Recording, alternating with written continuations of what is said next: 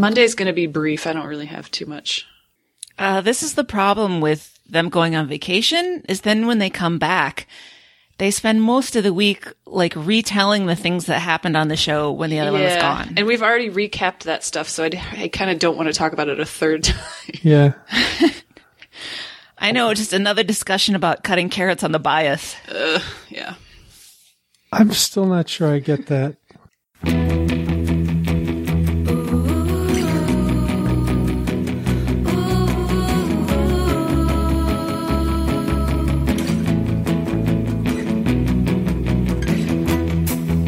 Welcome aboard the Little Red Bandwagon, the twice weekly podcast celebrating the world famous radio show turned podcast, Too Beautiful to Live. On Fridays, we bring you all kinds of entertaining appreciation shows, but on Mondays, we are about the business of recapping the previous week of TBTL. I am Mike, and I host from Kyle, Texas. My co hosts, in order of far to near, are from New Brighton, Minnesota, Ann Lundholm. Hello, Ann. Good morning, Mike. And from up a floodplain or two in Dallas, in Meredith, is all the way Mahan. Hello, Meredith. Hi, Mike. Uh, we have some LRB business to discuss this morning. Um, there'll be a pup date. We'll find out what's been baking. I'll tell a Kyle story. We might even have some more business. Been having a lot of business lately in LRB, more more than we ever asked for, and we appreciate it. Uh, we'll do the weekend review, of course, and the housekeeping and, and how to get involved. Um, but getting right into the business, the what everyone always wants to know. I mean, Kyle stories are great. You know, what's Ann baking? But everyone wants to know what's going on with Eddie. Is he still is he still in the house? Has he made any more escapes? What's what's the pup date? Ugh, this is a minor pup date, but um, his namesake, uh, Eddie Maxwell, who will be coming to my house on Friday, um, has been requested every time I post a picture of Eddie. She's like, pup date, pup date, pup date. so I, I live to serve. Um, I have a minor story about an almost escape that gave me a minor heart attack um, on Friday morning. So uh, my husband Duff gets up early most mornings and goes for a run, and he he he really goes through a lot of trouble to be quiet and not make noise because I am a light sleeper and Eddie will get up and get excited if he hears any door open. So he was slipping out the side door um, which is further away from the bedroom to avoid waking us up. And then he had to go out of the side gate because our backyard's all fenced in. And the, the, the latch, I guess, was acting a little funny. So he thought he had closed it all the way, but it, he didn't. And I woke up about a half hour later. It was still dark out. And I let Eddie out and I was watching him from the door. Oh no! And it looked like he just sort of vanished into the shadow of the fence. And I was like, that's not physically possible. Like there's not enough room over there in the shadow. So I quickly realized like, oh, he had just walked out the gate. Mm-hmm. So I got, you know, of course my heart jumped up into my throat and I grabbed my shoes and I ran out the front door to try and intercept him and it was pitch black. I couldn't see anything mm-hmm. and he is a black dog and he didn't have any collar or anything on. So I couldn't even hear him jingling around. So I was calling him and making silly noises and clapping and screaming at the top of my lungs. Oh my god! and it felt like forever, but probably 30 seconds later, I heard him kind of snuffling around in the side yard. He hadn't even run anywhere. He was just kind of sniffing around like, da, da, da, looking for some grubs to eat. yeah. And so. Our training uh, finally paid off. So what I did was I started clapping and running and calling him, and I ran into the backyard, and he just followed me, Oh my god! which is something we'd been working on in puppy school, and I'm so so so glad that that worked. Um, did did Duff suffer any punishment for He, this? he suffered a barrage of angry text messages. he had left his phone at home, so I, I I was texting and texting, and I saw it on the counter just glowing, and I was like, "Argh."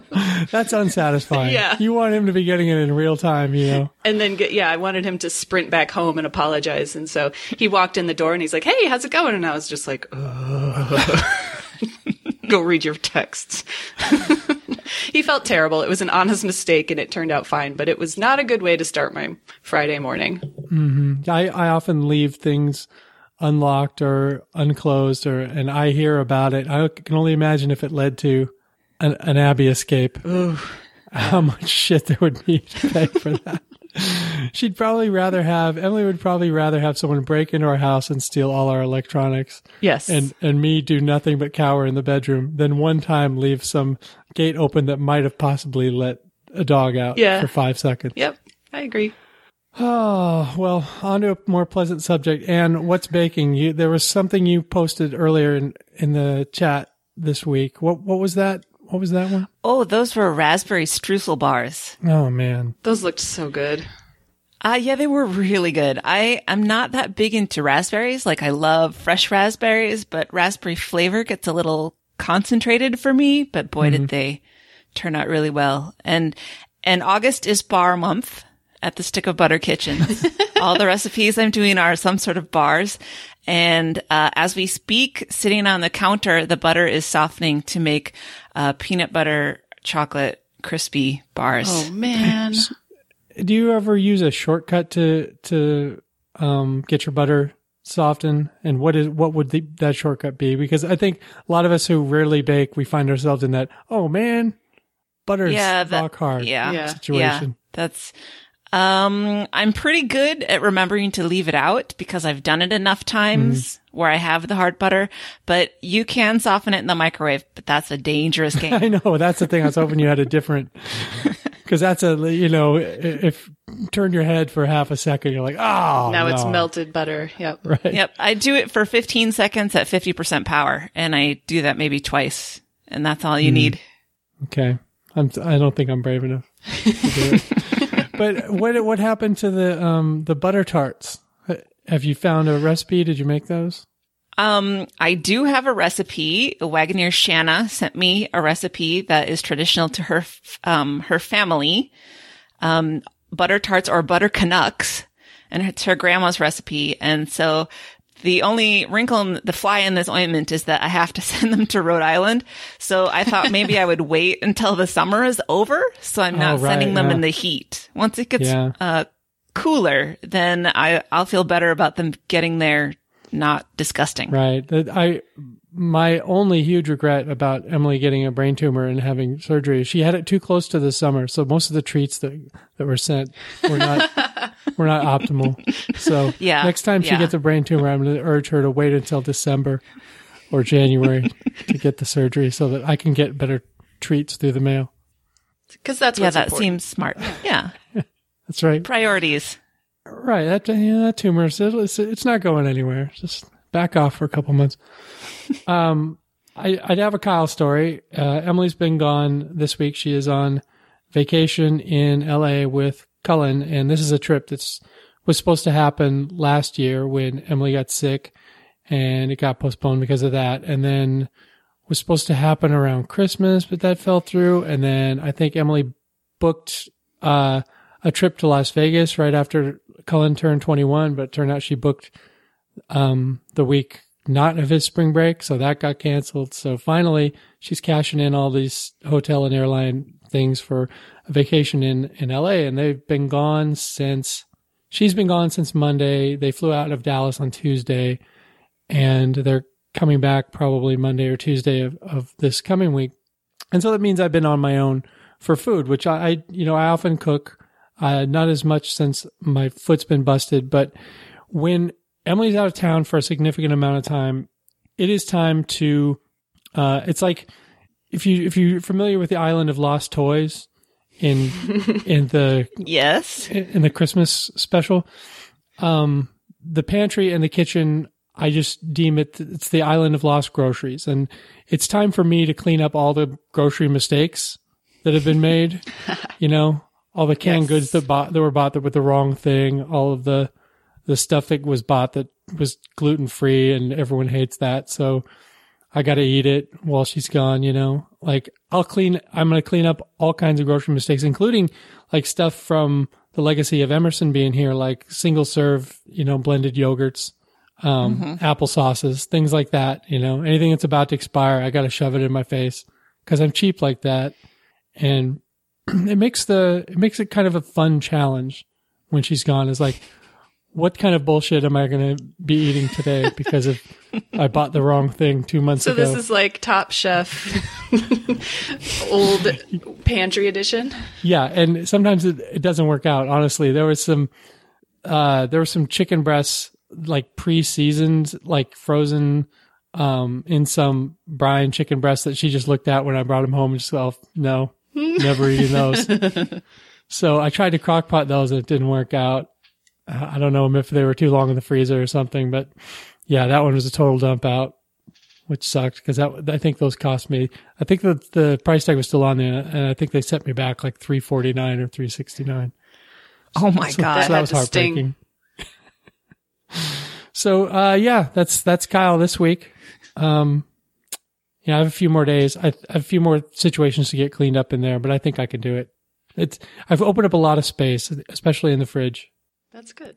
Feels good. When you were saying that, I thought you were going to tell me that you were throwing things out. Like you were Oh, cleaning no, no, out no, the no. fridge and No. cleaning out the cabinets. You're just throwing it all down your gullet. Yes. Okay. Yes. Yes. I'm trying to. I mean, sometimes sometimes the gullet just says no, No. not that. There's a reason we're not eating that. so uh, we have some donors this week. More donors. wow. um, Bob Stein, one of our favorite people, one of our favorite guests, not only writes really kind emails, but he also has gotten us out of a couple future jams. Um, and Ingrid Keller, who uh, is lives in Fort Worth near Meredith. Is she coming to the?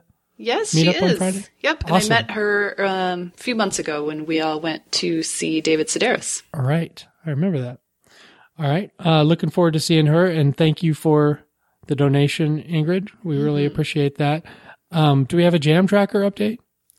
We do have a jam tracker update. Um, I made a jam tracker uh, sounder that I'm going to put in Oh, awesome. in post. And I watched one YouTube video and then made this thing. So it's going to be awesome. I hope it doesn't go like Dreamcatcher. Jam tracker. oh my God. That is so much better than what I did. We can make this happen.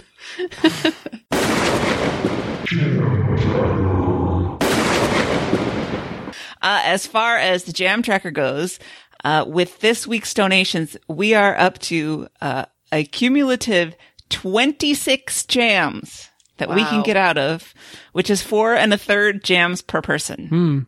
Well, Bobby's coming to town, so put us down for about three jams.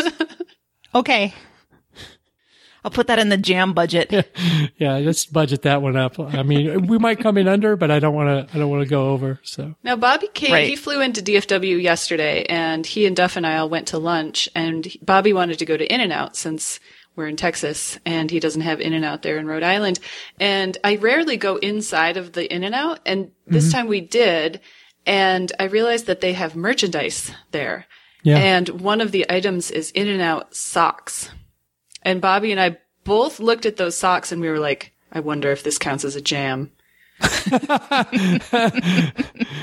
yeah, there's no real parameters. We we haven't really, you know, laid it all out there. I guess that's the next step. Yeah, we right? should put it to a vote. What constitutes a, Yeah. a jam? like if I really want something, is that a jam? yes. we need socks. yeah. Boy, I really want to make my car payment this month. Seems like kind of a jam. Yep. Uh, so yeah, that's. Uh, I I wish people could see the logo. We need to put the the logo your brother made up Yeah. Sure. um on this uh, show post. Sure. It's one of my favorite things. So uh, I guess we're ready for the week in review. Um, this was kind of on Monday, at least, a day of review of the previous week of TBTL, which we've already reviewed. So it's getting weird. Um, Meredith, you had a few notes though. Monday is 2185 Peebo Bryhole.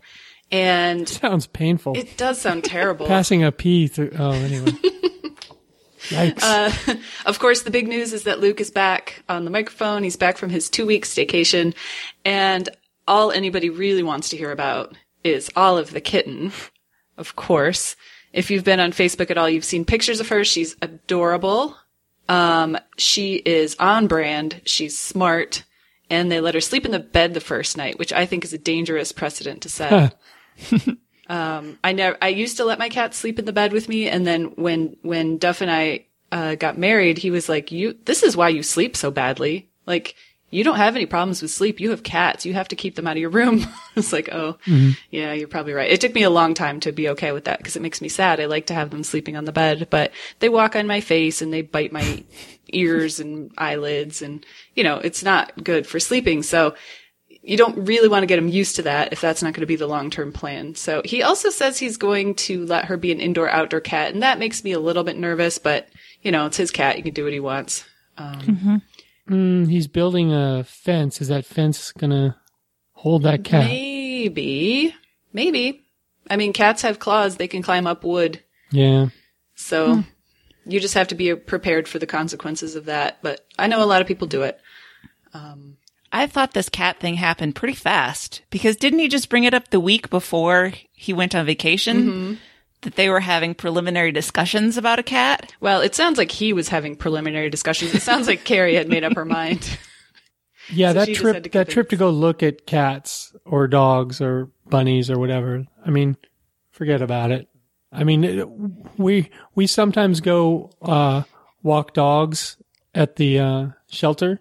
Um and every time I go to the shelter I just want to get one of those Costco flats and just say I'll take this dog and that dog and Yep. those two dogs and maybe that cat and maybe a bunny. But I mean, I just I just want them all. I know it's a dangerous game. Yeah. You can't. You're lucky if you only come back with one. Right. Yep. But I'm happy to hear that she and Rudy are tentative friends, and that they have posted some very adorable pictures of the two of them together. Yeah. Um, top story of the day is that Michael Caine changed his name to Michael Caine because of terrorists. the terrorists have truly won. Um, I just thought it was interesting that his his birth name was Maurice Johnson Micklewhite. I'd never heard that before. That's pretty. I like that name. That sounds like an NBA player. Yeah. Yeah, why didn't he keep it? It's good. Sounds like a high flyer, you know, some six nine guy who blocks a bunch of shots. Yeah.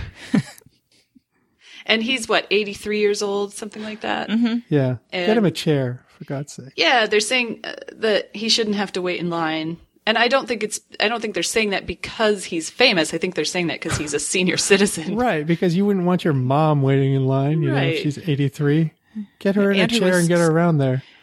Andrew was so hot under the collar I know. that the Washington Post says that Michael Caine shouldn't have to wait in line. Well, just because they're a celebrity, they should not get any special treatment. No, it's because he's a grandpa. Yeah.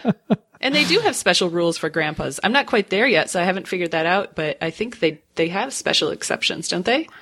Oh, yeah. And I, and I, and I'm sure I don't even have a problem with certain celebrities getting exemption. Like Michael Caine. Sure. Yeah. Mm-hmm. He can go around. I saw Michael Caine. It's a cool story. Michael Caine cut in front of me. Sure. And I think it has the potential to cause a lot of disruption in the TSA line if somebody famous is standing there with everybody Just else. standing there. Right. But imagine mm-hmm. if Michael Caine really did have a bomb on him, and then he went through security, just brushed him through because he's Michael Caine, and then Michael Caine blows up an airplane. Sure. He was only supposed to blow the bu- bloody doors off. Right, exactly. she was only 16 years old. Is that from that Blame It on Rio movie from a million years ago? I have no idea. I need to look that up. It's been killing me. Next in the list, Alec Baldwin bought a painting that's probably a fake or a replica, and everyone's trying to swindle him out of it. Um, the only good thing I think that came out of this story, or good, I guess, maybe in question, is the line that he wrote to the art dealer that she was an armadillo who's been blasting her way out of corners like this on more than one occasion. and this leads to Andrew using the term armadillo in a several strange ways throughout the whole rest of the episode. And throughout the week. Yeah. Is is the imagery supposed to call up an armadillo that who was armed?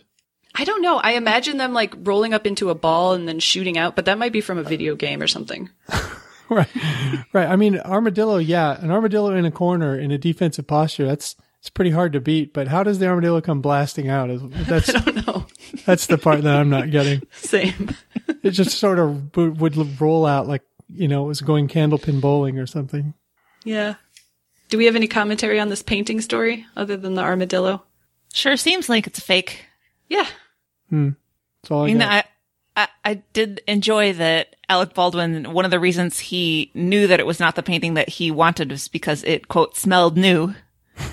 Which I guess is a thing about Yeah, art. I you don't can't know. disguise that. Sure.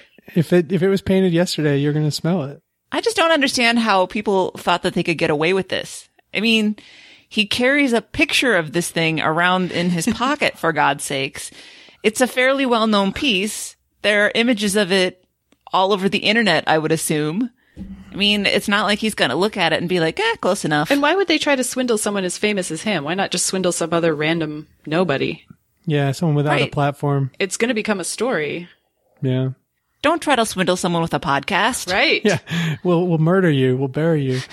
so uh, this it put me in mind of a story that Emily told me. We have um we have this big print that goes up in the office uh, when we're done finally unpacking, and it's a it's a beautiful big print. And she bought it from a coffee shop because a lot of the local coffee shops here put up local artists, and then you if you like it, you give them a call and you just you buy it off the wall.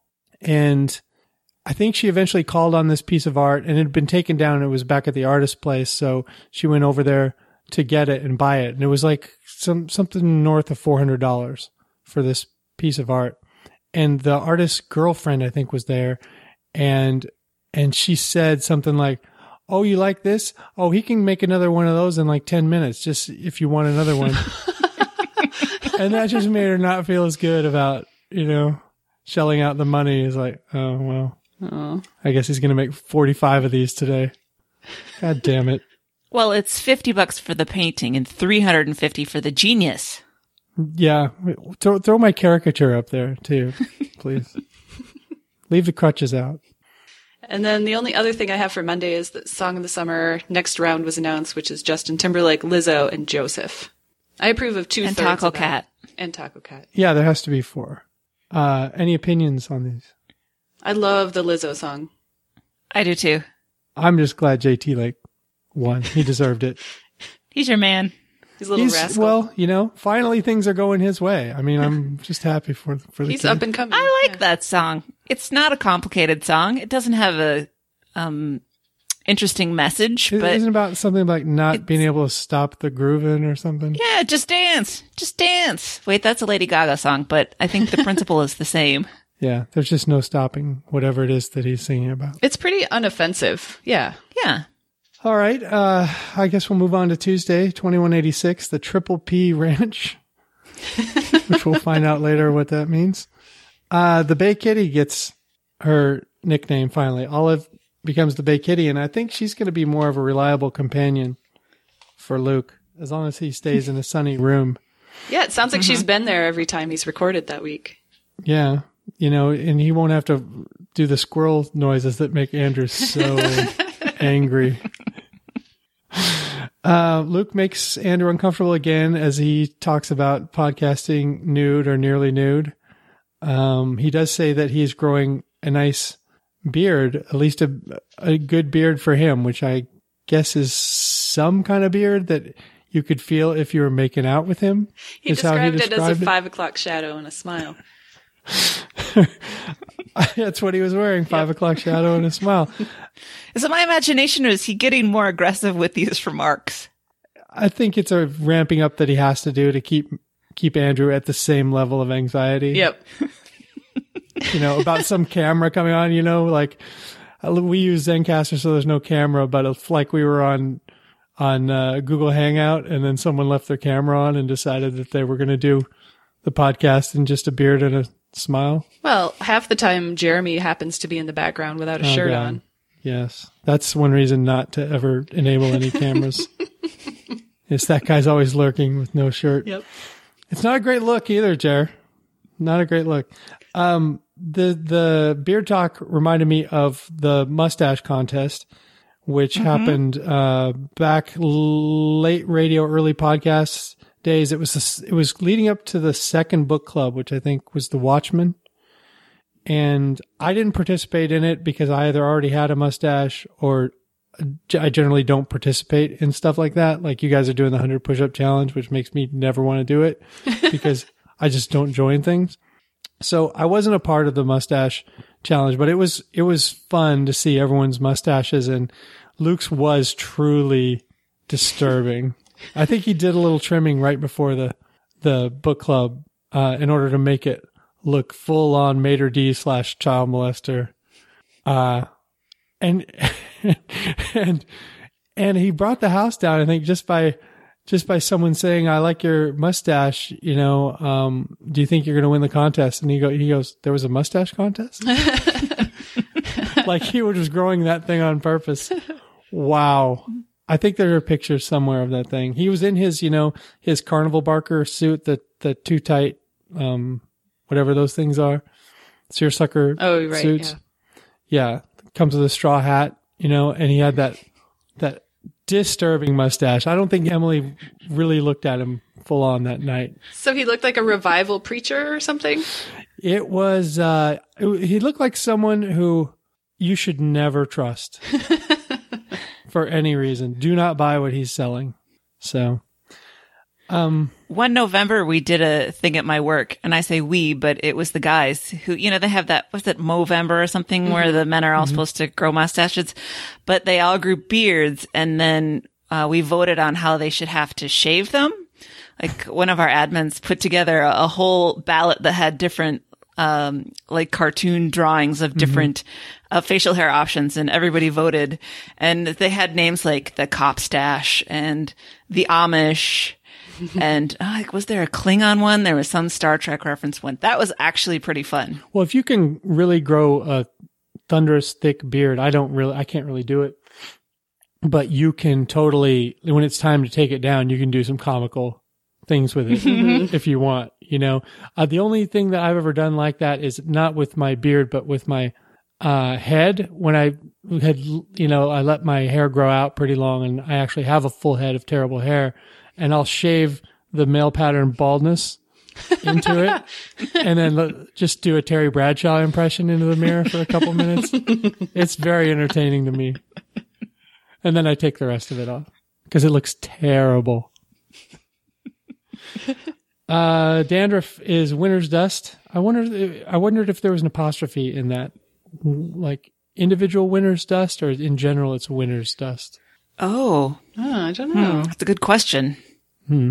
Um, Luke would jump into a corporate breach for fourteen hundred dollars. I think he noticed when he was moving some money around there was some lag in some account, and his first thought, of course, because he's Luke and he did all these kind of shenanigans when he was in college, uh, wanted to go grab the fourteen hundred dollars that should have been transferred already that he'd already grabbed somewhere else. I don't understand how he thinks that's going to work. I don't know.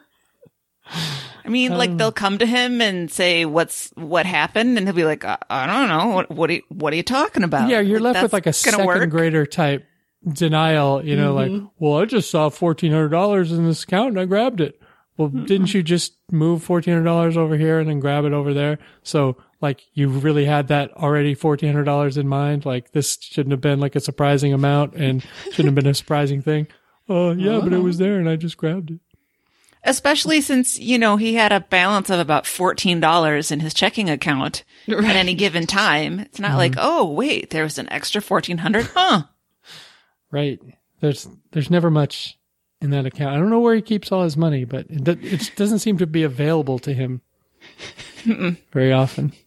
Um, and Andrew nails it. He says, like, yeah, that kind of stealing doesn't feel bad, uh, because you're stealing from a, a bank or an institution. And I can say that from experience.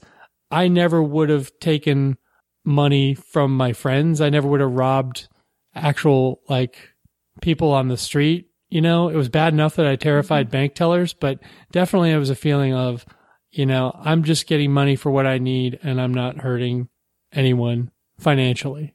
Right? So like home burglaries out of the, Yeah, that's Out of the just, that's pretty, that's just mean. You know, that's just, you're taking some kid's Nintendo or something. I don't want to do that. No, I don't want to do that. I just want to, um, just take some money and, uh, have the government insure it. And when the time comes, I'll pay it back. Just a loan. That's the way, right, right.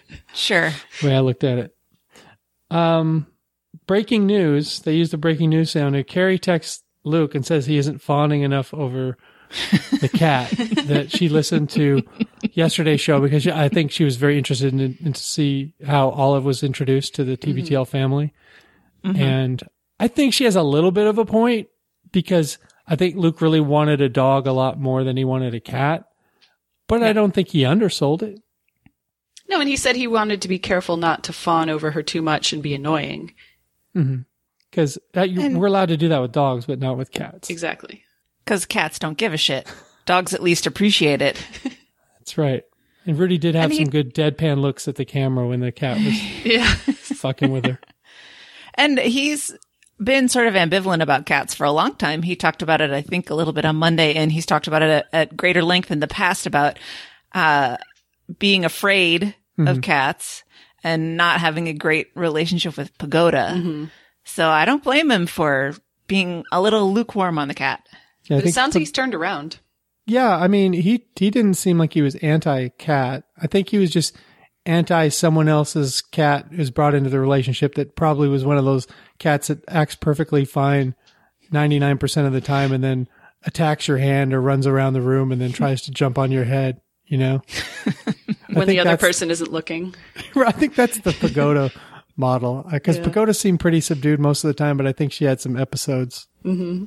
Doesn't terrify me, but um, I know some people are not into that aspect of the cats. The uh, top story: um, woman dives for the gold, uh, and and gets all the stuff that the track will do to you when you dive Yeah, that looked painful. to win the gold.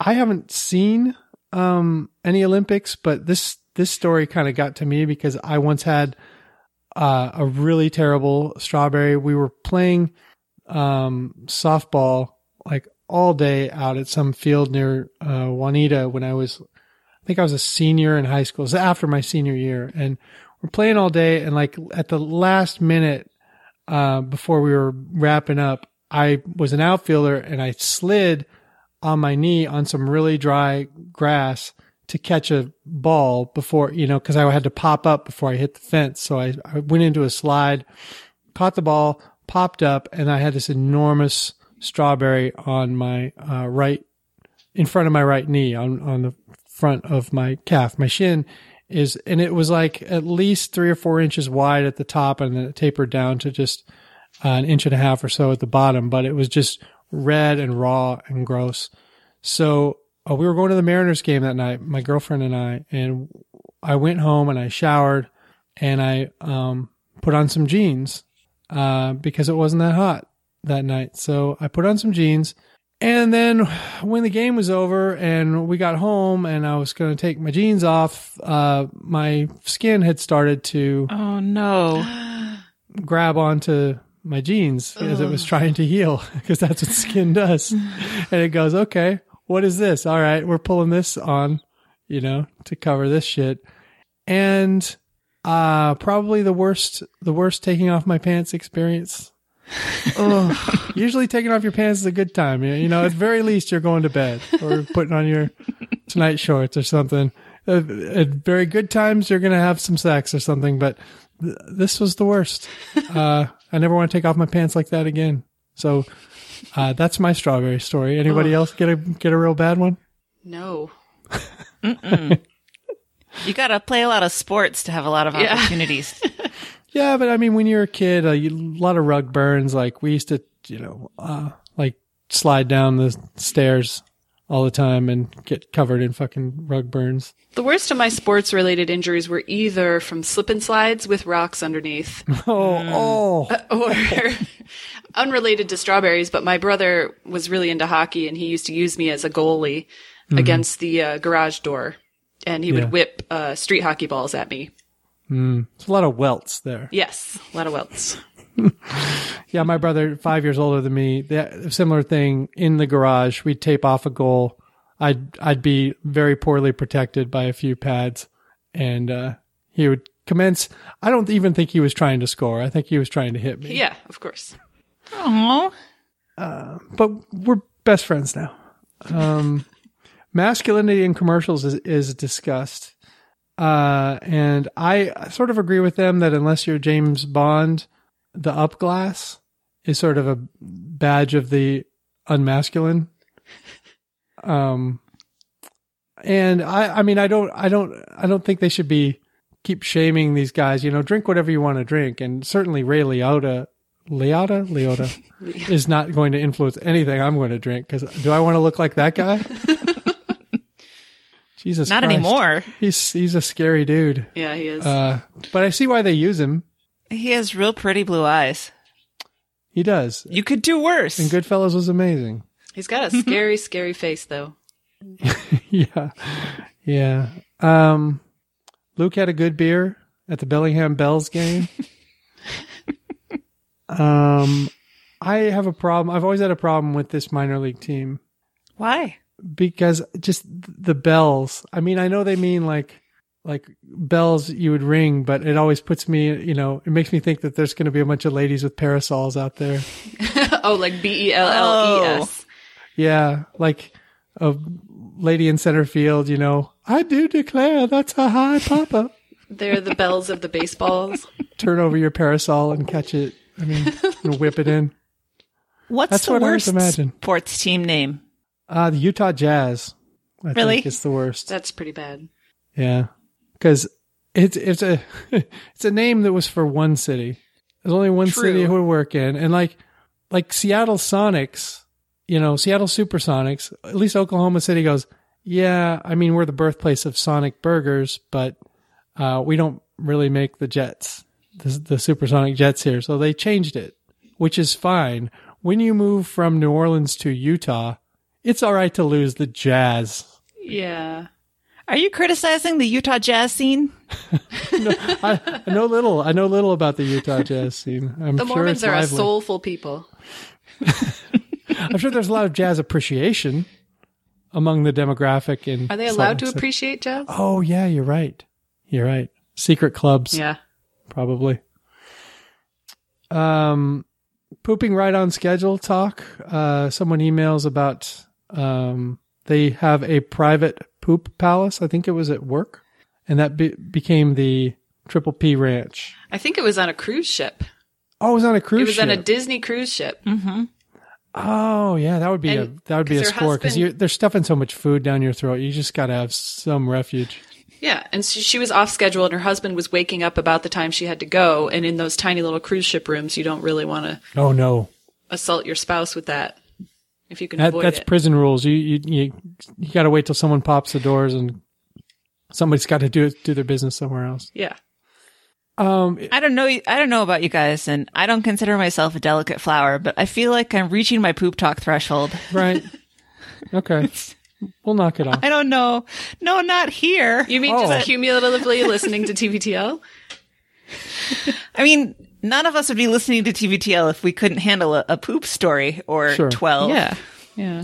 But man, I'm just like, blah. So I guess I guess Anne doesn't want to hear my my uh, discussion of the fine points of differentiation between the upper deck and the dry dock. Please go ahead. No, I mean if someone in I'm- the chat wants to wants to just DM me, I'll I'll let you know the difference in case you want to uh, prank somebody at a hotel sometime. Ugh. Um, if your private poop palace is in Pike Place Market, is that the five P ranch? Is that the ideal? Yeah. Can you imagine finding a private poop palace at Pike Place? No, that place is disgusting. That would be great if you found a decent bathroom somewhere that no one knew about. Yeah, the bathrooms there are deplorable. You have to basically you have to make a decision to go to a restaurant and spend 70 to 80 dollars on dinner so that you can use a decent restroom because you don't want to use the one you'd have to wander into. Nope. Are they like on a on par with a porta potty? Well, at least we know the porta potty gets cleaned once in a while because Oh. someone's written a note in there. You know, there's at least there's been a date written. Mm. Yeah, not a fan of the Pike Place, and and there's so much walking around and elevation change that it's it's a it's a trap. uh, that's all the poop talk I have. Like I said, uh, DM me for the dry dock upper deck uh, thing. But, uh, BMU. yeah, God. Yeah, bridesmaid me for the information. All right, let's go to Wednesday. 2187 Blue Diamond. And uh, Luke begins the show eating nice brand almonds. And he says he forgot to check if they're low carb, which Oh my God! I thought he was kidding. I thought he was. I did thought This too. was a joke. Unless they were coated in sugar. Yeah, The only problem with these almonds is they came from Walgreens because Nice brand is the Walgreens mm-hmm. house brand. Yeah, so they go into almond talk for a while, and apparently, uh, they had almond, little almond packs as school snacks, and that takes them into other school snacks, including, I think, pudding cups, which leads to pudding pops, and into frozen treat rankings, which is a foreshadowing for Friday's show. And they end up talking about um, their different frozen treats and ice cream trucks and sort of the whole act of having ice cream as a kid. You're suburban. You're both suburban kids. You have a lot of experience with the ice cream trucks. We had a little bit. Um, I heard a story one time that I think is about the cruelest parent trick I've ever heard of in my entire life, which is uh, some parent told their child that when the ice cream truck was playing a song, it meant they were out of ice cream. Oh, Isn't that mean? Maybe it's just the neighborhoods I've I've uh, been living in. Maybe I'm coming down a little bit, but uh, ice cream trucks didn't used to be disgusting little minivans with rusty shit peeling off and really badly warbled music playing not out of a speaker but like out of the van itself. I'm I, I'm still down with there uh, being ice cream trucks, but I think at least in Texas, there's there's not enough regulation. I mean, these things are ramshackle. I mean, and let's let's face it, it's they're run by rapists because these guys are mm-hmm. Mexican, that, Oh, that's so true. they're going to rape your kids. Yeah. You know, since I've moved here, I'm not sure I've seen an ice cream truck as I would recognize it. But what we do have here are the guys who walk around with those carts that have Yeah. bells on them. Mm-hmm. Those are all over Oh, the place. right. Those guys, I just want to buy their whole thing and send them home, you know, because it's usually like 110. So hot. They're like beat down. Yep. Like I, I feel bad about even transacting business with you because it means you're out in the sun for one more minute. Yeah, but every time you buy something, they get to open the freezer case. Get a little a blast minute. of cold air. Yeah, yeah. that makes whatever they're using that dry ice has just got to be amazing if they're keeping the treats cold. Because considering where these guys are standing, mm-hmm.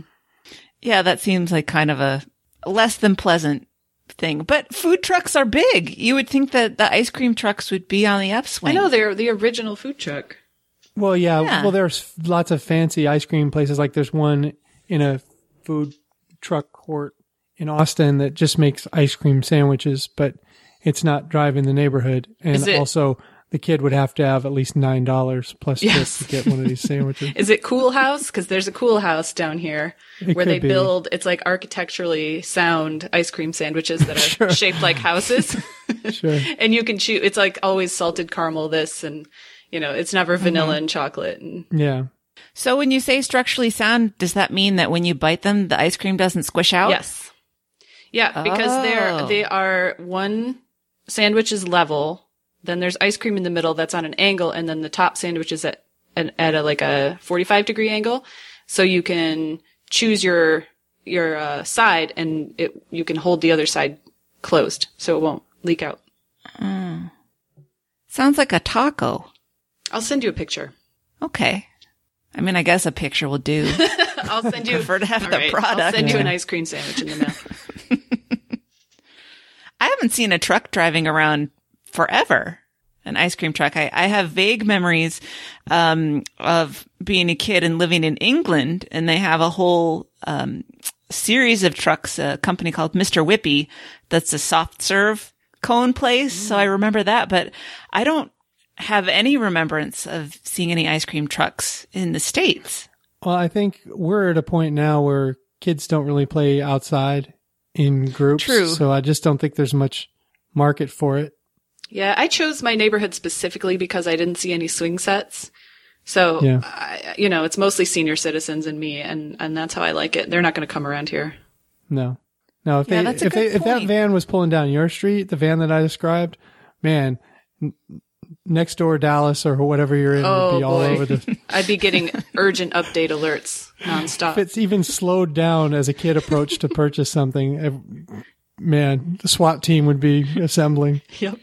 Amber alert. Right. Just preemptive Amber Alert. Sure. All right. So in terms of frozen treats, they touch on popsicles, Andrew's favorite, and specifically root beer ones. Uh, although he also brings up, uh, blueberry and the abomination that is banana. That sounds disgusting. Yep. And he likes creamsicles, which I can get down with. Can I say something about the banana popsicle? yeah. Um, I, I don't really hate the artificial banana flavor candy or whatever. I can tolerate it, but that banana popsicle always has some kind of a goo that doesn't exist on the other popsicles. Oh, I know what you mean. Like a weird slime yes. as it melts. Mm. It's too thick. It's not melted popsicle. That's Yeah. where I'm out on the banana popsicle. If it just looked and acted like the rest of the popsicles, I could tolerate it, but don't give me that goo. Ew. Uh, Luke can get down with the Nestle Crunch bar, and Andrew brings up drumsticks and the little, like the plug of chocolate they had down in the bottom of the cone. That is an excellent point, Andrew. Yes, yes. And uh, ice cream sandwiches. Moving on to picnic news, Jen and Sean are coming to the picnic, which is great. Did uh, was Jen there last year, or did she just Skype in or something? No, she was there last She year. was. right? Yeah. Yeah, I'm. I was surprised. There's so much surprise. I guess that she would be there because I don't know how many she's actually missed. Um, and then since she was just at Christy and Jeremy's wedding, I was like, of course she's going to the picnic. But she's all in. It's gonna be us. fun. Mm-hmm. There is some suit talk. Andrew is concerned. He doesn't want Luke to wear a suit to the picnic because he feels that this then obligates him to dress up. and he, he doesn't want to wear a suit. He feels like the suit is overkill Yeah. for a picnic. I mean, picnics are t-shirts and cargo shorts or something like yeah, that. Yeah, I think if you're the host, you know, you just step up a little bit to like a collared shirt, you Mm-hmm. know, and maybe maybe some slacks. You don't even need to wear any socks if you don't want to. I I just think, um, yeah, you should just be one tiny step above every other slob showing up. You know? Andrew was trying mm-hmm. so hard to be diplomatic, but it was so clear he did not want to wear a suit. right? Yes. Yes.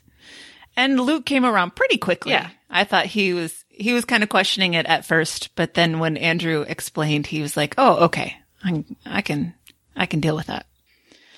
So they won't be sitting like two southern gentlemen on the porch in their rocking chairs, dressed up in their suits. Top story today is that the nightly show with Larry Wilmore has been canceled because it doesn't quote resonate with audiences, which Andrew says, well, they're just trying not to say that the ratings were awful. And, uh, they generally agree that this was a shame. They liked it. They didn't watch it, but they liked it. And they think that it's important to have that minority voice and they hope that uh, other minority voices will fill the gap. And they discuss whether they feel bad because of, of white guilt. Did they, did they want it to succeed because it was a good show or, or because there were, they had white guilt over it? You can be And I both. think- I mean, I'm the s- Yeah. yeah, please be good. But if you're not good, you know, I hope you still do all right because I, you know, would hate to have another, you know, minority show just flushed because uh, totally biased. I mean, it seemed like that was going to Yeah. take off and then just crash so hard. So, I did listen. I did watch the nightly show. I didn't watch it um, in a way that would help their ratings, probably because I DVR'd it and watched it later. But I did like that show. It was an interesting perspective and something that's sorely missing um, in late night TV. So I am bummed that it's going away. Yeah, I I- I didn't watch it other than what you see on the internet because I don't have cable. But um, I always thought that there was a little bit more um, discussion on that show. More Yeah. discussion, less jokes. Yeah, and I appreciated that they had so many women on. That was another Yeah. aspect of it. There's actually some substance to that show. Yeah, I didn't know about the women. I'm out. Then. I, cancel it. Well, if they wore really really short skirts, eh, maybe. maybe. All right. Um, they agree that Comedy Central really screwed the pooch on their programming decisions. The whole Daily Show uh, transition. Why didn't they give it to Samantha Bee? Why didn't they give it to Larry Wilmore? You know, why in God's name did they pick Trevor Noah? And I want to know what Andrew has against Trevor Noah, other than that he's young and apparently hasn't paid his dues or He's not. a little bit broy or he's a little bit broy. He's not as naturally funny and likable as Jon Stewart, I don't think. Yeah. Because I used to be a religious watcher of, of the of the Daily Show, and I have totally abandoned it. Yeah. Yeah, it doesn't seem to have the virality that it did when Jon Stewart was on. It wasn't Yeah, and- it's not all these websites posting clips every day. Yeah, and I mean they have a lot of the same writers, so it's not that the quality of the jokes isn't good. It's just I just don't like Trevor Noah as much. I don't hate him. I don't hate him like Andrew seems to, but it doesn't resonate with me anymore. Well, I think my tiny suspicion is that Andrew also has a little bit of that uh I hate I hate the pretty people thing going on. You know how he's resentful of the popular kids. Yeah. Right. I I would guess he has a little bit of that for Trevor Noah, but their mutual dislike for James Corden actually surprised me. Andrew's just like, ah, carpool karaoke. I've never watched it, but I don't like it. Yep. It's fantastic. It is fantastic. It's so fun. and I also love that he was put off by Terry Gross because who isn't? Fresh air. Fresh air. Uh, it just goes to a sort of a recurring theme on TBTL where they see one instance of something or a person or what was the, um, I forget the name of the Aziz Ansari show that they watched like half an episode and then of talked. None. Yes. Yeah, and then talked about all the ways that it fell short of their expectations. This is they're they're a very snap judgmenty pair You know, sometimes. I just watched that show. I just binge watched the whole thing. Um, and I can't wait for more of it. Yeah, it had some weak spots. Like his parents aren't actors, but it's such a good show anyway. It's, it's mm-hmm. very much like a, a Seinfeld show, mm-hmm. like a, a new take on Seinfeld with cell phones, you know? Right. Yeah, so Andrew saw part of one carpool karaoke and doesn't like it, and Luke listened to one interview on Fresh Air and doesn't like James Corden. So great. And they get into some some more race talk, and I started to get very uncomfortable because Luke was using a lot of I bet yous in the conversation. He's like, well, I bet you this. I bet you that. I bet you that. And finally, Andrew said that he wanted to see the numbers on ratings and demographics and so forth, forth before they talk about it more fully. And I was like, yes, thank you very much. Let's get some data before mm-hmm. Yes. we start making judgments on this stuff. I've noticed this is how most internet comment fights uh, spiral out of control immediately is people saying, I bet you're also somebody who blah, blah, blah, blah, blah. You know what I mean? They just make these, these strange leaps and hate you for things that you probably haven't even done. Well, that's how we move the conversation along. Uh, moving on. Brendan Dassey from Making a Murderer has, uh, his conviction has been vacated and the state has 90 days to file an appeal or he will be set free. Uh, and this has been everywhere, of course. And, um, the guys debate whether the judge was influenced by the media coverage and the documentary and like, no, we, no, probably not. I'm like, of, course, he was influenced. And who cares Of if it- course if he was. Gets a kid who should be free, free, then however you got to do it, Yeah. do it. Cause I think everyone's takeaway from that show, no matter how you felt about that other guy was like, oh, this kid, this kid got fucking real. Oh, he was too stupid to have played any part in anything. Mm-hmm. Mm-hmm. So judges are people too. Of course, they're going to be influenced by the media. I, I don't know how they would think that. I mean, it's a, it's a lovely idea of this sort of wiser, higher understanding, but I don't think so. But even Ruth Bader Ginsburg just popped off and called Trump a dummy recently. So, I mean, they, these are people with feelings that sometimes can't be denied. I love it. She's getting to the point where she's so old she doesn't give a shit Yeah. anymore. Yeah, she was forced to apologize for that, which I really I wish know. she hadn't. It sucked. Yeah, what are they going to do to her? Kick her off the court? No. Uh, so they rehash a little bit of the Steven Avery thing, not too much. And Luke um, is n- s- mm, leaning towards guilt. Let's put it that way. And he says that if it wasn't Steven Avery, then who did it? And the documentarians didn't uh, present anybody else who is a believable candidate for the culprit. And my response is, it's a documentary, not journalism. They don't have to present other suspects. it wasn't about solving the crime. It was about miscarriage of justice. Right. So I don't know if he did it. I, I mean, whatever. I'm just happy the kid is going to get out of jail. If he did it the way that the prosecutor said he did it, uh, he's the most amazing cleanup artist. Yes. Which he doesn't seem he doesn't seem the type to be that meticulous. I don't know. Mm. Just, No, just doesn't not really. He can't comb his hair. I doubt he could scrub blood out of every crevice of that room. And then also to simultaneously drop the car key in plain sight Yeah. while being the master cleanup artist. It just doesn't quite scan for me. Uh, in our final top story of the day, Gabriel and Sarah Chrisman, the Victorian people from Port Townsend, and uh, that was a very memorable episode when Luke talked to her. They were kicked out of uh, Butchart Gardens in Victoria, British Columbia, because they were in their Victorian getup. And I just took a lot of pleasure that they were in Victoria wearing their Victorian clothes and they got kicked out. It's inappropriate somehow. It's it's a 20 year policy of the gardens that they don't allow people in costume in because it can be detrimental to other patrons experience. And i say good on them Yeah, I, I guess I guess they have to, you know, they have to go slippery slope when they make their rules because you know it could turn into a real freak show real Like fast. a furry convention at the Botanical Gardens. like people reenacting, you know, uh, I don't know, some British dramas out on the lawn in their mm-hmm. clothes. They're like, no, let's shut this shit down. Everyone's here to have tea and eat a cucumber sandwich. We don't, we don't need all these look at me people wandering around Right. the yard. Mm-hmm. and it's private property Yep. so I mean, they're allowed on there at the owner's pleasure Yep.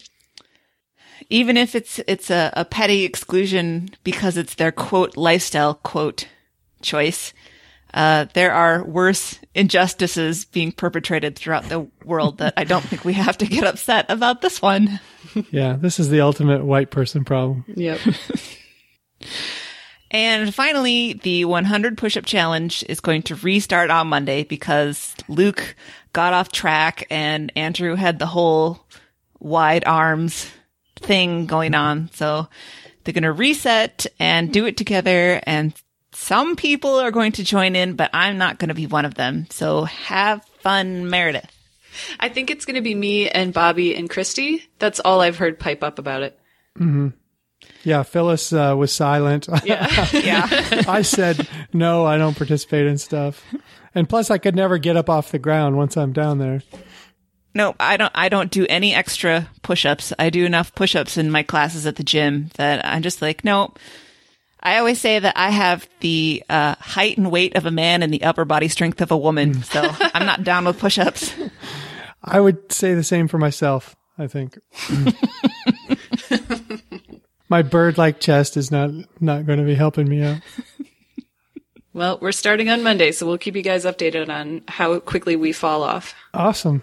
Um, Thursday, number 2188, Moxie Nerve Food.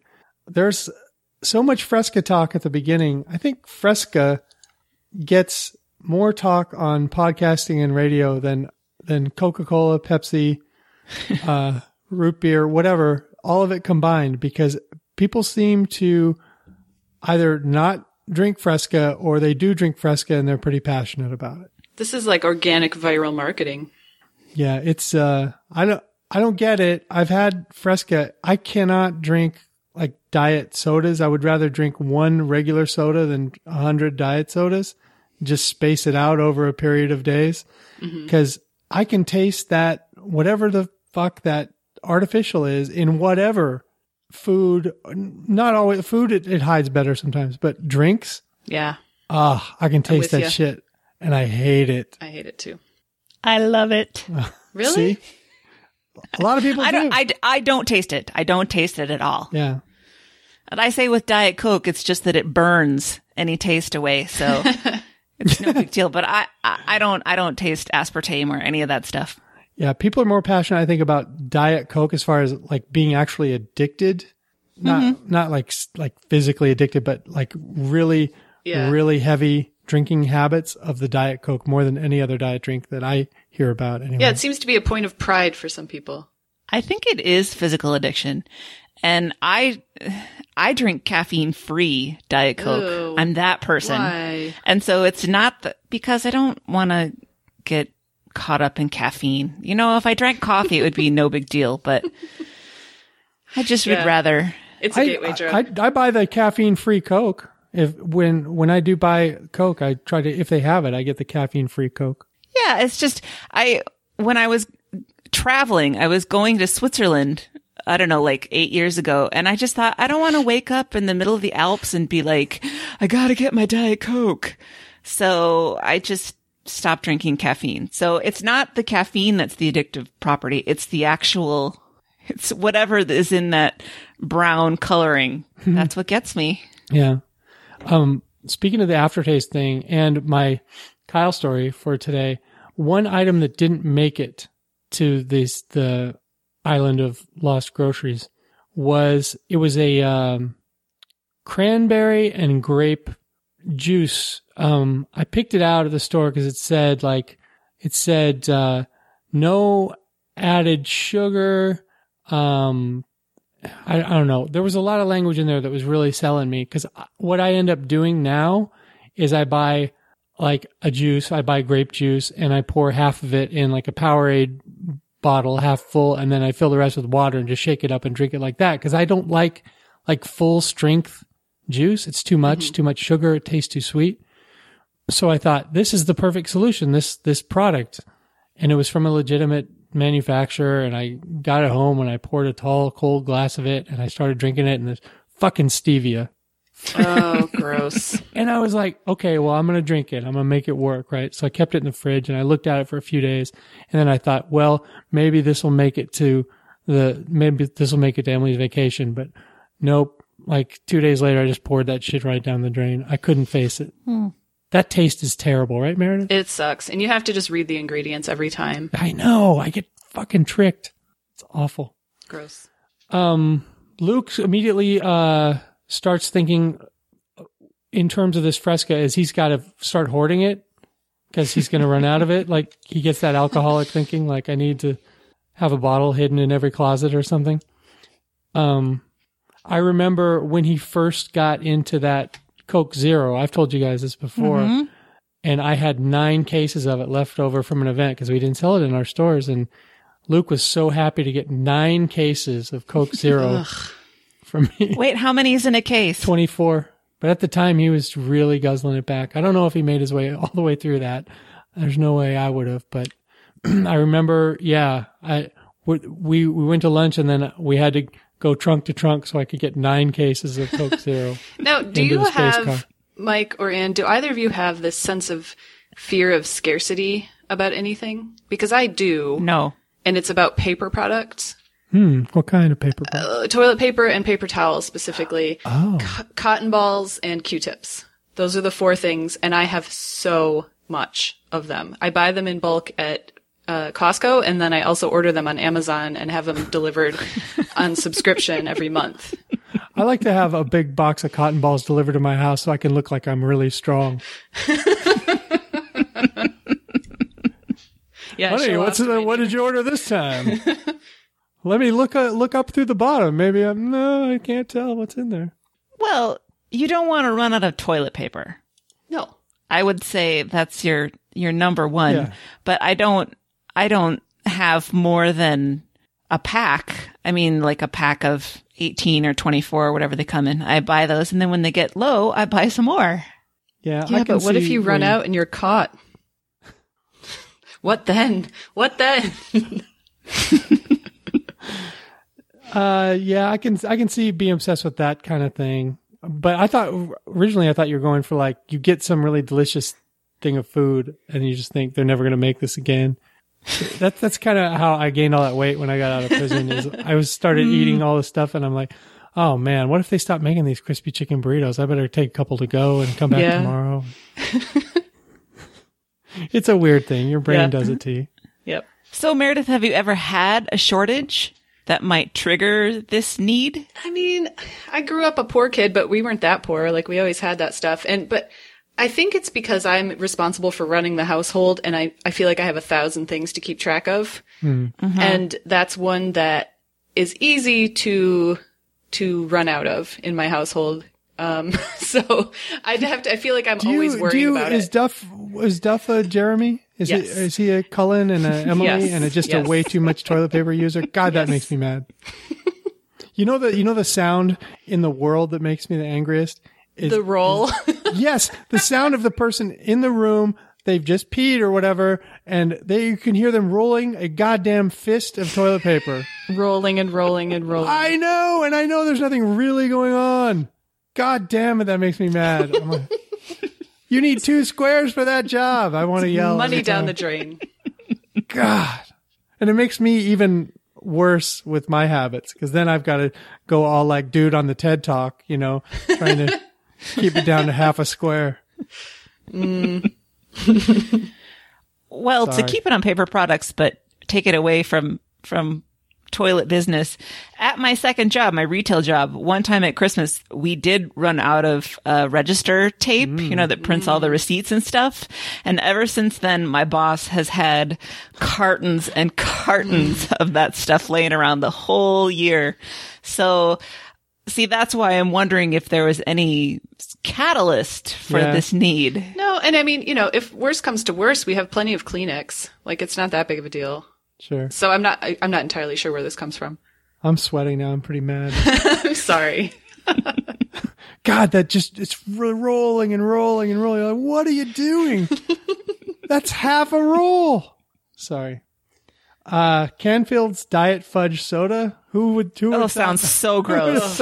that every word gets worse. Yes. Uh, it's awful. Um, I love chocolate, but chocolate flavored things are just Yeah. no. they fall flat usually. It's it's something that every company thinks they need to do because like, well, we're leaving money on the table if we don't have a chocolate flavored Triscuit. You know, it's like, no, this is awful. we can live without why'd, it. why'd you do it? Uh, anyone had Malort? No. Hmm, I know Bobby has. I think Christy has, and they do confirm it's it's awful. It sounds disgusting. Yeah. Um, Mao Tai. Anyone drink that? That's the Chinese grossness that they were talking about. Mm, you got to be careful with Chinese grossness. you never know what's in that stuff. That's true. You, Wait, there's a couple there's some disgusting liquor, lic- liquors in my house that Duff really likes. One is called Cynar, um, which is bright red and tastes like poison. It's made out of artichokes. Ugh, Artichokes. So gross. So Huh. gross. And it was, a, I think it's Cynar that was illegal to import for a while, and so we couldn't find it, so he was always fiending for it. But you can get it now here, and so it's his after dinner, you know, eat, drink this so I can eat more. So you get that at Spec's. Yeah. Yeah. That's a good store if you It want is. to really get some bullshit liquor in your life. Yeah, it's You'll like a super it. target for booze. Yeah. Um, they have a, they have a real catchy commercial too. Uh, Moxie. Anyone had that? Nope. Never heard of it. Yeah, I think I've heard of it, but I've I've never had it. Yeah, this this seems like a very Jeremy discussion because he likes disgusting drinks of every kind, alcoholic or or not. Uh, at this point, um, Three's Company documentary is mentioned, which I, I am meaning to watch because I really want to see what Janet's perspective on the on the whole thing is. I, I wonder if it is as bitter as it's supposed to be. And She had to just know that she was on board. I mean, John Ritter, super talented guy. Suzanne Somers, you know, phenomenon. You're Janet. Shut up. Cash your checks. You know? I always liked her. Me too, She was but the smart me too, but let's face it. Who made the show run? She wasn't the star. Yeah. She was not the star. And she made a lot of money, I'm sure. So let's not be bitter, Janet. Because if it had been somebody else, you know, we we never would have known the difference. Sorry. I do want to see the doc. Uh, maybe she'll change my mind. Maybe she's phenomenal. Uh, this week in baseball, I I wish Bobby was on at this point because I would wax on about uh, watching baseball highlights with that music behind. it. I used to watch that every week. You used to watch it? Yeah. Oh my god, I love you, Anne. Oh, It was my favorite. Like two thirty on a Saturday. I would narrate like I'd be I'd be up at Lopez and I had would had just watched this week in baseball and I would take my my mitt and my ball and I would like throw the ball up and I would rush back against the cabin to try to catch it and keep it from going over the side of the cabin like an outfield or whatever. And I would narrate you know like the this week in baseball guys and then play the music in my mind and try to make that catch. And if I didn't, I had to walk all the way around the cabin to get the ball, which sucked. That is a great theme song. It's one of the best theme songs on TV. Yeah, I'm gonna put that up. Yeah, and TWIB notes. Are you kidding me? Anyway, uh, Brian Lochte is a liar. Andrew thinks it's a shitty lie, which it is because the dude's a fucking swimmer. You know that this isn't a, this isn't someone at the National Spelling Bee that's cooked up a lie. This is a guy who wins swimming medals. This is a guy who can turn off his brain for several hours a day and swim back and forth in a pool and not go crazy. I don't. I think. hmm, I don't want to. I don't want to say all swimmers, but but uh, never really met someone who did a ton of swimming that that I got into deep conversation with. Hashtag not all swimmers, Mike. Not all swimmers or joggers. I I know some guys. I mean, I think jogging is immensely boring, and would have never done it as like a way to stay in shape. Would have never done that. It would have been the last thing on my list. And I know there are a lot of super boring people that do it, but those are the people that usually talk about it all the time. I know a lot of long distance runners that the, that are really interesting people, and the only time you ever see, your only time you ever find out that they're a they're a uh, marathoner or a triathlete or something is when someone tags them in a post when they've just done something super impressive, and you're like, oh, that guy does that too. Interesting. But if it's all you have to talk about, Well, You know? right. This guy is not known. I mean, he's notoriously dumb, right? right, right. So of course his lie sucks. Yeah, and I'm sure he he said this lie and started an international incident because he didn't want to piss off his mom. I told his mom. Yeah. 32 years old. He's a grown ass man. Um, I, I have gone through such a, a roller coaster, as Andrew would say, of feelings on this whole thing because it's been well known, well known that he's a douchebag Yeah. for years. Like going back to the last Olympics, there have been, uh, things written about it. And so I thought, well, of course, he's just being a jackass and being privileged and whatever. But then you start reading some of his tweets, like the one they made the show picture, which is just the spelling mistakes and the grammar mistakes. And it was, it was awful. And then they put this, his apology on there. And I'm like, well, clearly somebody else wrote that because It's spelled properly. far- Yeah. it's far too articulate. And then, um, last night, he th- was on an interview with Matt Lauer during the Olympics coverage that I was watching. And it was one of those where I was so embarrassed for him that I got squirmy and wanted mm-hmm. to turn the channel, but I made myself watch it. And it's, it's not that he's a dummy. It's that he's dumb. Yeah. Yeah. He had about four different things that he could say. And he kept saying that he, quote, over exaggerated. And I'm like, that's not a word. Oh my god, that would drive Emily out of her fucking mind. She hates that kind of thing. and he couldn't answer It's, any it's of the very questions with- unique. he over Oh, over exaggerated. I mean that. oh, yeah. You don't need to qualify those words. No, he couldn't answer any of the slightly more complex questions that Lauer asked him. He just kept going back to the same things. And when he asked him, you know, when you saw your teammates got pulled off planes and were taken into custody, how did you feel? And he said, I felt hurt. Hmm.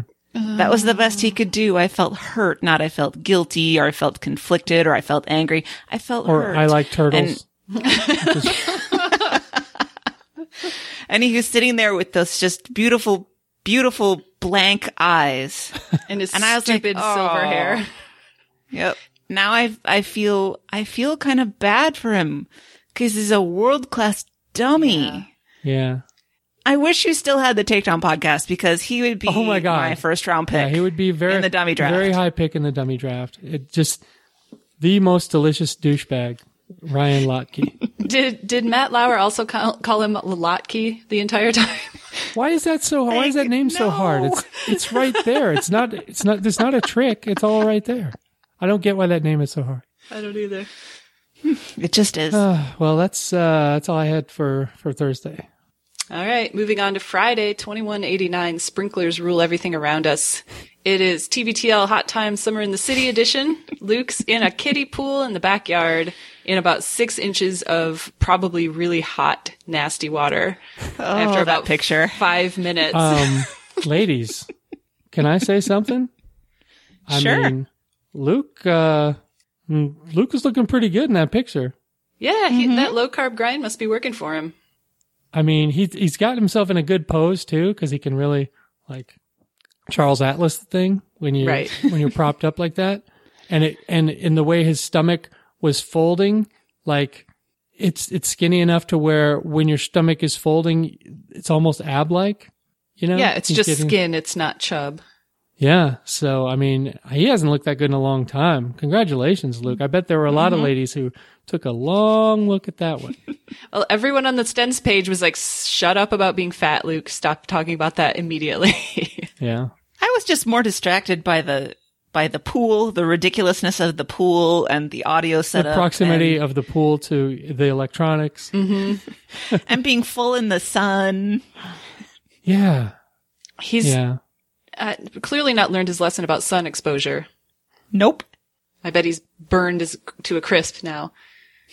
so yeah, okay. So Luke starts talking about how when he was a child he joined a breakdancing troupe called the Backstreet. Was it Backstreet Breakdancers? Yes. And he, he, it sounds like he was just their little kid mascot. He didn't know how to break dance and they just thought it was funny that he was hanging around and, and so they sent him on terrible missions, like, uh, challenging a guy named Cobra to a dance. right. he had to call him out and when Cobra was like, get away from me, kid, he got to write Cobra is a biter on a pole or something. And then that moves us into handwriting talk. Uh, I guess they both sucked. They both have terrible handwriting. Um, this was still taught. I was taught penmanship. Guys, I never saw the point of handwriting, and I'm glad it's disappearing as a thing. Like, when I was a kid and they're teaching us handwriting and I already knew how to write, I was like, what's this for? And as soon as I was, as soon as I was not required to do it anymore, I was like, yeah, that was bullshit. I'm not doing that again. And there were like teachers that would still say, well, you have to write, you have to write this report in cursive or whatever. I, like, I don't, I don't get it. I mean, I wasn't bad at it, but I never saw the point of it. Is there a point of it? If you can print, why not print? Um, cursive, I think, is faster for me. Yeah, but yeah, I, I agree. It's probably faster for a lot of people, but uh, there's there's a certain there's a certain point of diminishing returns with how fast people can write and how much ca- can, it can be read by another person. I'm Yeah. sure your writing is very good, but you know there are a lot of people. I see a lot of doctors these days, uh, indecipherable, Well, that's always been the case. Doctors have a special spot in their brains. and it's always some really important information. Yes. what should I do with this this medicine that could possibly kill me or overdose me or okay. That's why I'm glad about shot. the advent of, of electronic ordering to pharmacies. That's, Yeah. I'm sure, saved a lot of lives. Yeah, it's it's helping. My natural, so I take notes a lot at work. That's the only time I really write anything, and I, I, I scribble down notes to myself, and I'm the only one who has to read them. And my normal script is some kind of hybrid between script and cursive. Um, and that just seems to work for me, but no one else has to read it, and, and I, I shred them when I'm done with them after a while. So that's the only time I write. I've noticed that my notes are a good um, window into my emotional mindset because when I uh, would look back on like my notes in college, I could tell that the classes I didn't understand anything in, I had really neat notes. it's like asserting some form of control. I don't get the material, but at least I can write it down You can bring really up some bullet point. You you can shout out some phrase that you heard. Mm-hmm. You, 'cause I got that one. Mitosis. Yep. So I can go back and look at all those old notes and be like, oh yeah, I hated that class. Mm-hmm. So while Luke is marinating in some rank pool water, Andrew is in Wallingford with a box of Teenage Mutant Ninja Turtle popsicles that have jokes on them. and he described their flavors, and I actually laughed out loud when he said, "Oh, this one's sewer flavored." And- eh, but they should have had like pizza. Well, right. what Yeah. else? What's the point of having Ninja Turtle branded popsicles if it's just on the outside of the box? Because then once you buy them and you get home and they're not turtle shaped or Turtle pizza flavored, flavored, you're like, well, screw this. I'm never getting these Yeah. again. Well, what this made me think of is when when we did have ice cream trucks when I was a kid. One, I loved the Teenage Mutant Ninja Turtle ones because they were ice cream bars that were shaped like their faces and they had little gumball eyes. Hmm. And you could get a purple one or a red one or you know. But and these Donatello weren't- was my these favorite. weren't them. These were just No, so I, I can't ima- I don't know what Regular he was bullets. eating. Just regular old popsicles that had branding. that's how they get you. Yep. yeah. Yeah, pop Seems like cheating. popsicles are one of the things that that is happening um, in the uh, at least fruit bars is one of the things that's happening in my island of lost groceries. Uh, when Emerson was here, they bought uh, they they ate a million popsicles. Those two, they love popsicles, and they also bought these like fruit bars, like these Minute Maid fruit bars that are like these triangles that are supposed to pop out. You're supposed to Oh, eat yeah. them like like that. Well, nobody wanted those because we had real popsicles, right? so my job has been thawing out the different flavors, making fruit juice, and drinking that fruit juice. Ooh. Out of those. Isn't that So like syrup? It is. It's kind of like you know when you buy the concentrate, Yeah. you know, and you just you peel off the top of the can, you put it in the pitcher and stir it in like mm-hmm. limeade and lemonade and stuff. That's what I'm doing with these little Why don't you just eat the bars? because that's too much. I like I said, that's sugar too much. oh, so you It's- dilute it and drink it. Yeah, I'm cutting water. it way down to make it tolerable for me. I have a lot of pills to take, like thousands of pills to take, so I need some some You need different. a lot of liquids. Yes. Okay, Mike's staying hydrated. Um, we learned these popsicles have really awesome jokes on them. Um, really awesome. Really awesome jokes. I got the last four of them. The Wax Museum one was a mystery to me. That was written by an ESL student. yes. That wasn't a joke. That was a non sequitur. Yeah, that right, didn't make any sense. And then the fresh ground one I didn't get. I thought that was pretty clever. Um, yeah. but the rest of them were were pretty easy. Mm-hmm. Um, and I thought that the, the joke about how did Janine mend the farmer's pants, and it was with cabbage patches. I thought it was going to go in the direction of like corn silk. That was what I was thinking. Well, you're thinking in a very crafty Yeah. Well, because that's how you would mend a pants. Sunset some magazine way. Yes. Um, we get a few notes about the Chateau Saint Michelle picnic coming up, and somebody suggests, I think it's Luke, suggests that you should just bring someone you don't like, like a relative you hate, because then you can say you spent some time with them, but then you'll just ha- be pawning them off on one of your friends. That's, interesting. kind. Human shield. I I think some people are considering doing that. I guess we'll need some reports back. And then somebody emails and suggests that we play jarts, but with old phones. So I don't know what that means exactly. Are we just throwing phones around? Yeah, the phones don't stick in the ground, and like they No. were saying, that's the most satisfying thing about the. Yeah, the stabbing. Yeah, But isn't it satisfying to watch a phone bounce? Yeah, but I mean, and you've done it on purpose, not by accident. They have carpets of soft grass there. They would just sink into the grass. Hmm. They're not bouncing. yeah. I loved jarts when I was a kid because it was a game of skill, and I loved that. You know, and it was you could play it anywhere. You didn't have to have a horseshoe pit or whatever. And yeah, I never even considered that they were something that could harm anybody until they were outlawed. And then I was like, what, what, what happened? Mm-hmm.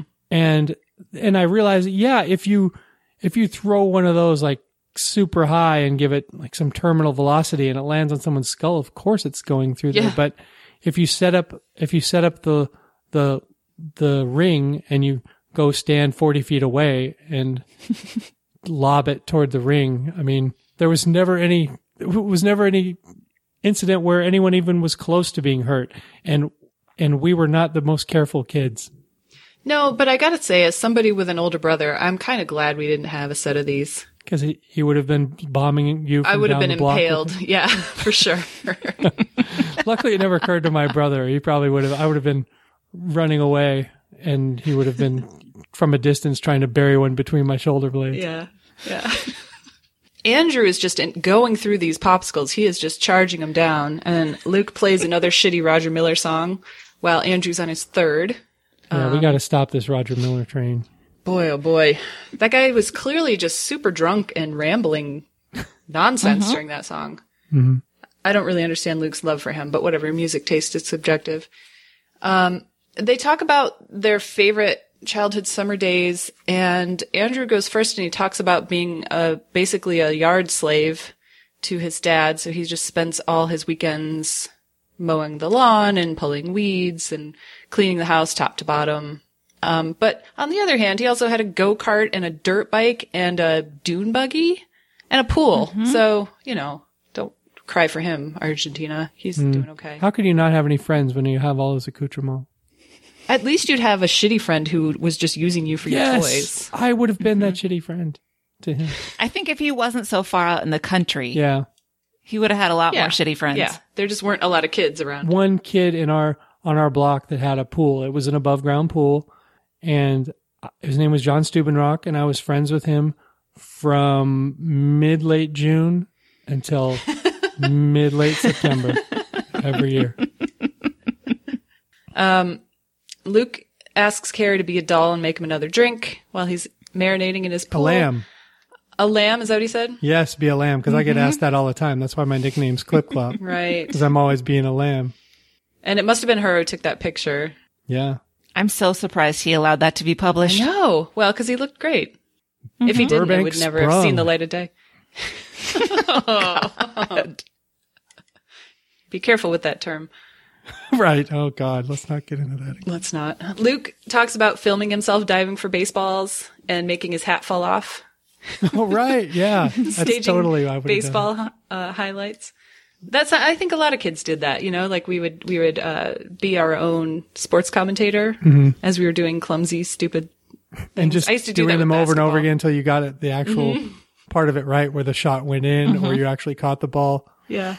Um, and so this made me think we should talk a little bit about our favorite childhood summers. So, Mike, why don't you tell us? Do you have any thoughts? Uh, I spent most of my summers until I was about 13 um, on Lopez Island in the San Juans. And my favorite times were when there'd be like a Mariners afternoon game or uh, a night game on and it just stayed light so late, stayed light till like 9 10 or later. And what I like to do is when I would get up to the island, if I didn't already have one, I would find the perfect driftwood bat. And I would just spend hours listening to the listening to Dave Niehaus announcing the Mariners game games and just knocking rocks out into the bay. And it was just really because I was a kind of a nervous kid. I didn't like being around adults and and there were really not a lot of kids to play on on the island because Megan Coughlin was hiding from me one bay over. I couldn't find her, so I'm sure she would have hit rocks with me. But um, it you you would think it was a lonely time, but it was a really like calming time for me. Those are my favorite childhood memories. And I feel like we were always moving in the summer.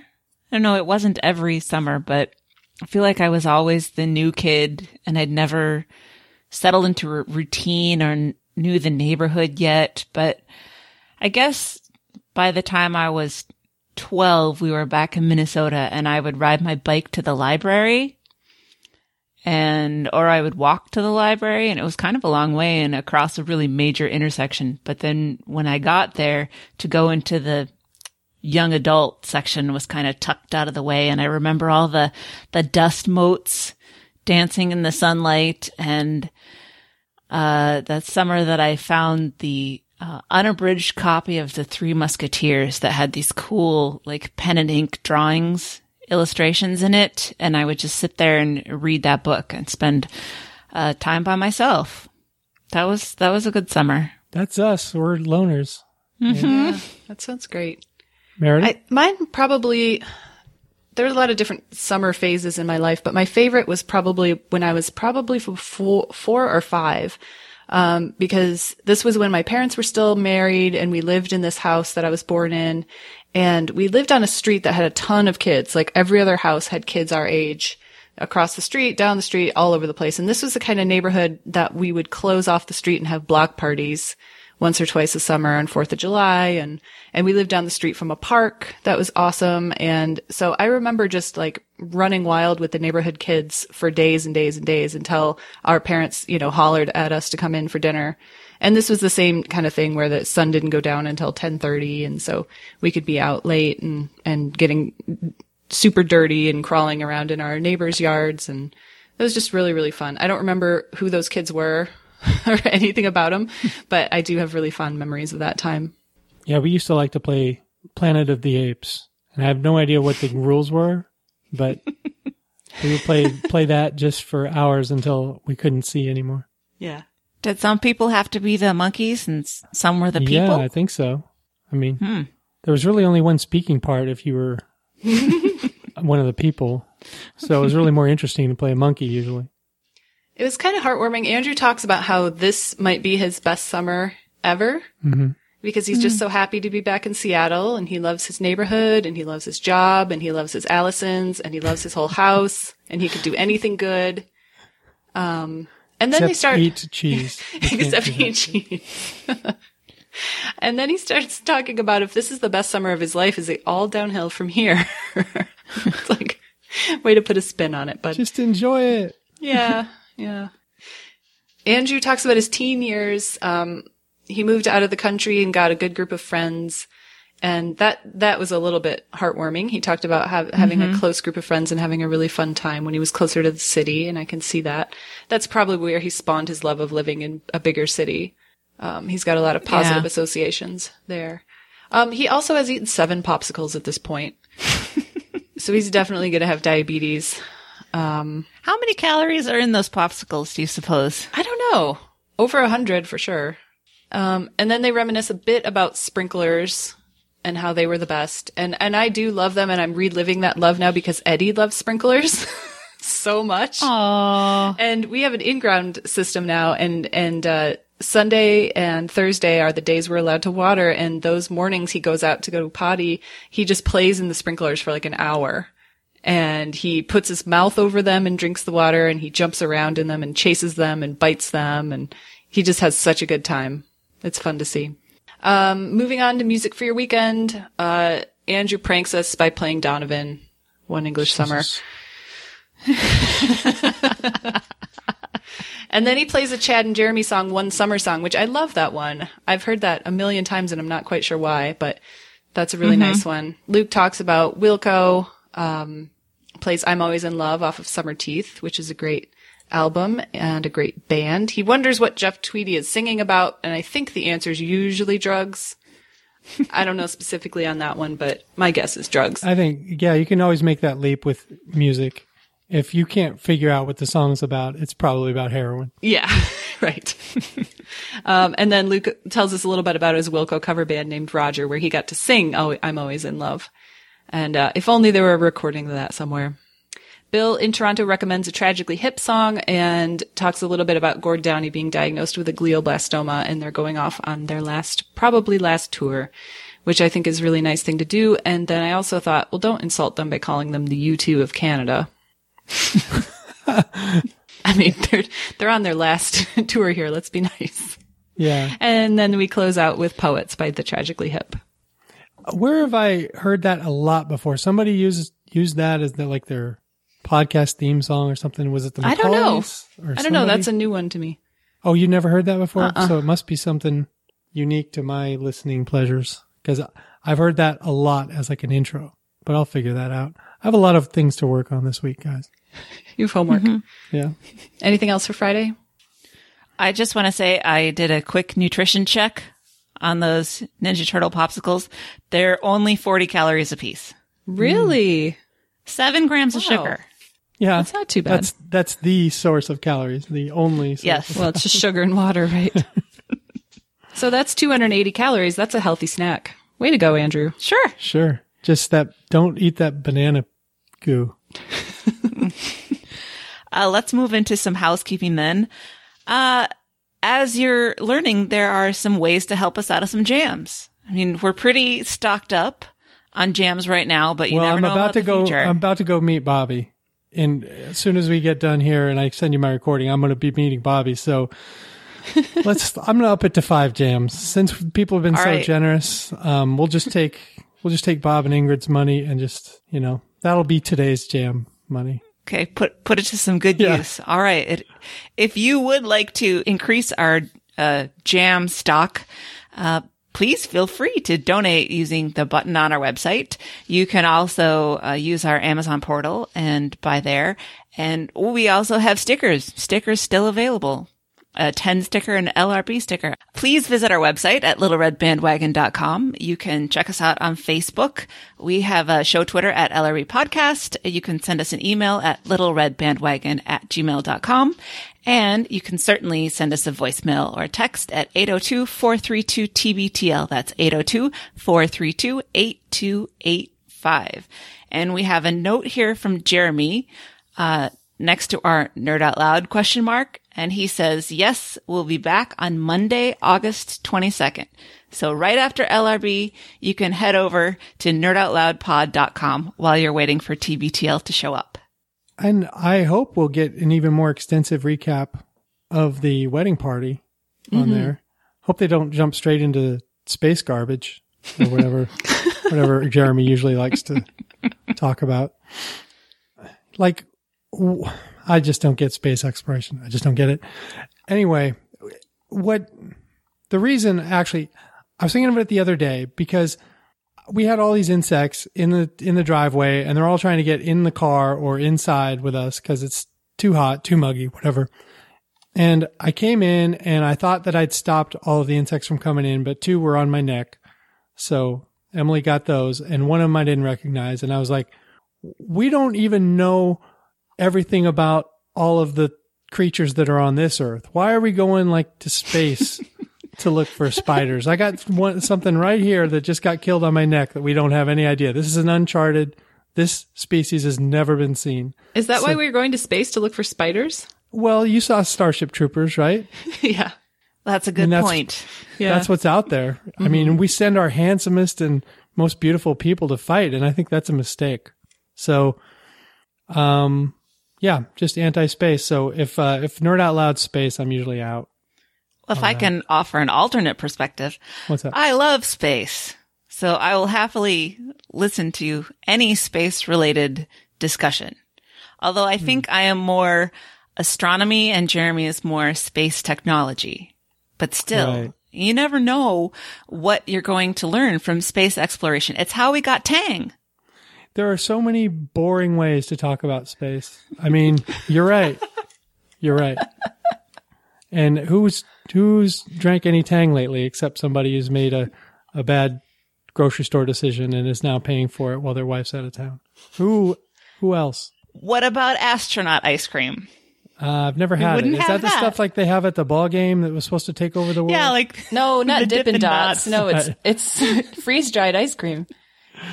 yeah. It, I'm paying it's eleven those- dollars for a baseball helmet full of ice cream. Give me some fucking ice cream. I don't want any astronaut Well, bullshit. space ice cream is like um, Lucky Charms marshmallows. That's what it is. Oh, fuck that. anyway, on that up note, uh, until next time, this is the next party. And we love you, Jen. Nailed it.